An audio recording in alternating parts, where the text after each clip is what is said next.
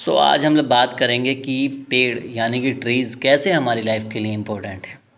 ये सवाल जब आता है ना तो हमारे दिमाग में कई सारे सवाल आते हैं कि यार why trees are important for our life ये बहुत बड़ा सवाल है। और सो मुझे लगता है कि शायद ही इस सवाल का जवाब कोई दे पाएगा क्योंकि ये एक बहुत बड़ा टॉपिक भी है और ये सच में हमें इसकी अब ज़रूरत भी है। क्योंकि 1950 में वन महोत्सव मनाया जाएगा ऐसे सरकार ने घोषणा की थी। लेकिन लोगों ने सपोर्ट ही नहीं किया, क्योंकि लोगों को खुद का डेवलपमेंट ज़्यादा ज़रूरी लगता है और उनको शायद ये नहीं पता कि जब तक नेचर हमारे साथ है, तब तक हमें कुछ नहीं हो सकता, कोई बीमारी नहीं आ सकती। ऐसे भी लोग हुए हैं जो पाँच हज़ार साल, तीन सौ साल लाइक इससे भी ज़्यादा ज़्यादा साल जिए हैं, क्योंकि उन्होंने प्रकृति को अपना सर्वो सर्वा सर्वे सर्वा सर्वे सर्वा सर्वा समझा, क्योंकि वो इसीलिए आज भी अमर हैं okay so why trees are important for our life ये एक बहुत बड़ा क्वेश्चन है। आज इस पर बात करेंगे कि कैसे ये जो जंगल है, ये जो पेड़ है, ये जो फॉरेस्ट है, ये वन है, ये कैसे हमारी लाइफ के लिए इम्पोर्टेंट है ओके सो इस पर आज अपन लोग बात करेंगे। सो सबसे पहले बात करते हैं कि ये जो जंगल है, हमें डायरेक्टली क्या प्रॉफिट देता है? सो ये तो बात आप जानते ही हो कि जो नेचर है, वो गॉड गिफ्टेड है। और जब से इंसान दुनिया में पैदा हुआ है, जब से ऐसी की तैसी करना उसका काम बन गया है। उसने किसी भी चीज़ को नहीं छोड़ा, हर चीज़ की ऐसी की तैसी की। सबसे पहले उसने नेचर प्रकृति की ऐसी की तैसी की। ठीक है? सो हमें लगता है कि यार इस चीज़ पे भी एक बार मुद्दा उठाना चाहिए और हमें ज़रूरत है इस चीज़ को समझने की। ठीक है? क्योंकि जैसे एक अबला नारी की आवाज़ को समाज दबा देता है। बिल्कुल पेड़, वन, जंगल, प्रकृति की आवाज़ भी आज आदमी अपने पैरों तले रौनता चला रहा है। राइट तो अब हमें इसकी ज़रूरत है, क्योंकि धीरे धीरे ज़मीन ख़त्म हो रही है और भयंकर त्रासदियाँ अब हमारे सामने एक भयंकर रूप लेकर सामने आ रही हैं। सो so, कैसे जंगल कैसे पेड़ हमें प्रॉफिट देते हैं डायरेक्टली सबसे पहले आप जानते हो कि लकड़ी लकड़ी एक ऐसी चीज़ है जो हम कई चीज़ों के लिए यूज़ करते हैं। लाइक घर बनाने में भी काम आती है।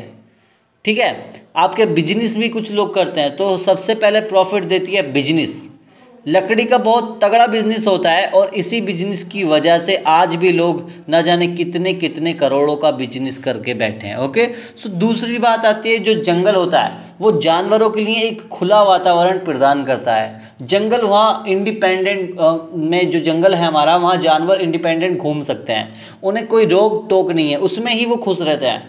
लेकिन मनुष्य ऐसी की तैसी करना चाहता है, जानवरों की, खुद की भी इवन खुद की भी, और प्रकृति के तो कर ही रहा है। सो तो जानवरों के लिए चारगाह बनाना बहुत ज़रूरी होता है, और जंगल, इसका एक बेहद साधन है, भाई जंगल नहीं तो काय का चारगा सो जंगल में चराने के लिए अगर आप जाओगे तो वहाँ पर जानवर खुला महसूस करते हैं और असल में वही उनका घर भी है राइट तो अभी हमने उनको पालतू बना डाला राइट सो उनको जो खुला वातावरण मिलता है, ये डायरेक्ट प्रॉफिट है ओके इसी के साथ साथ दोस्तों, ना जाने कितने लोगों को इससे रोज़गार मिलता है, क्योंकि जब बिज़नेस होगा तो रोज़गार मिलेगा।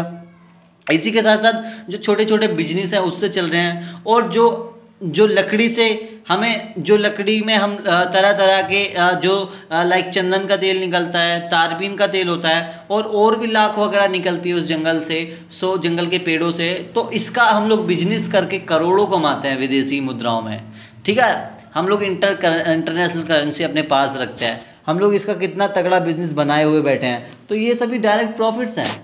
अब हम लोग बात जानते हैं कि इसके इनडायरेक्ट प्रॉफिट क्या होता है। कैसे एक जंगल हमें इनडायरेक्ट प्रॉफिट देता है? इनडायरेक्टली कैसे ये प्रॉफिटेबल है हमारे लिए? फॉरेस्ट वन, जंगल। तो बात करते हैं उसकी। तो यह तो बात आप जानते हो कि किसी भी चीज़ की अच्छाई बुराई दोनों होती है। लेकिन जंगल प्रकृति एक ऐसी चीज़ है जिसकी कोई भी बुराई नहीं है। सिर्फ़ अच्छाइयाँ हैं। क्योंकि अगर हम लोग देखें कि सुनामी आती है तो उसमें कहीं ना कहीं हमारी ही कमियाँ होती हैं।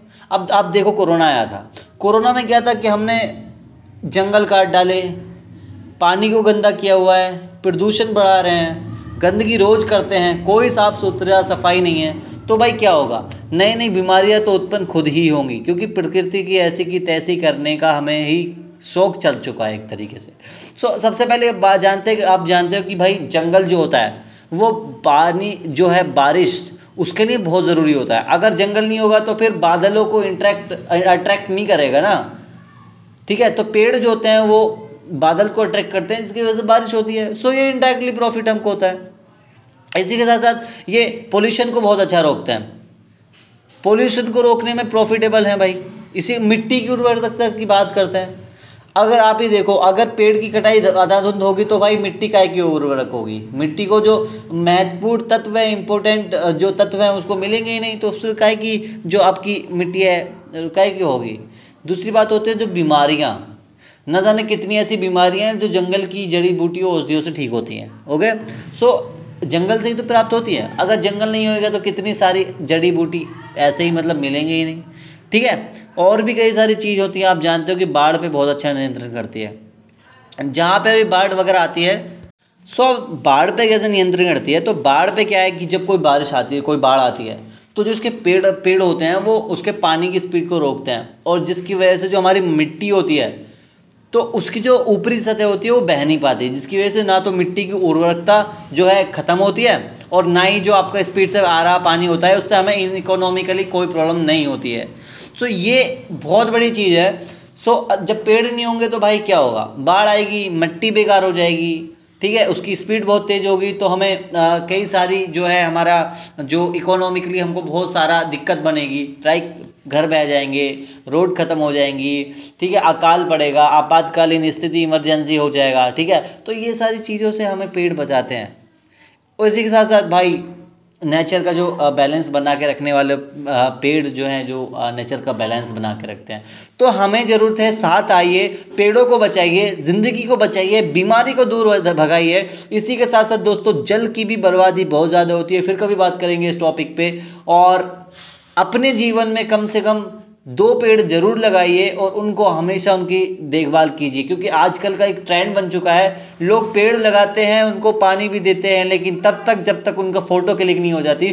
फ़ोटो क्लिक होने के बाद पता नहीं उन पौधों का क्या ही होता होगा आई डोंट नो सो अगर आप पौधे लगा रहे हैं, एक लगाएँ, जीवन में एक पौधा लगाएँ, लेकिन उसका हमेशा देखभाल करें।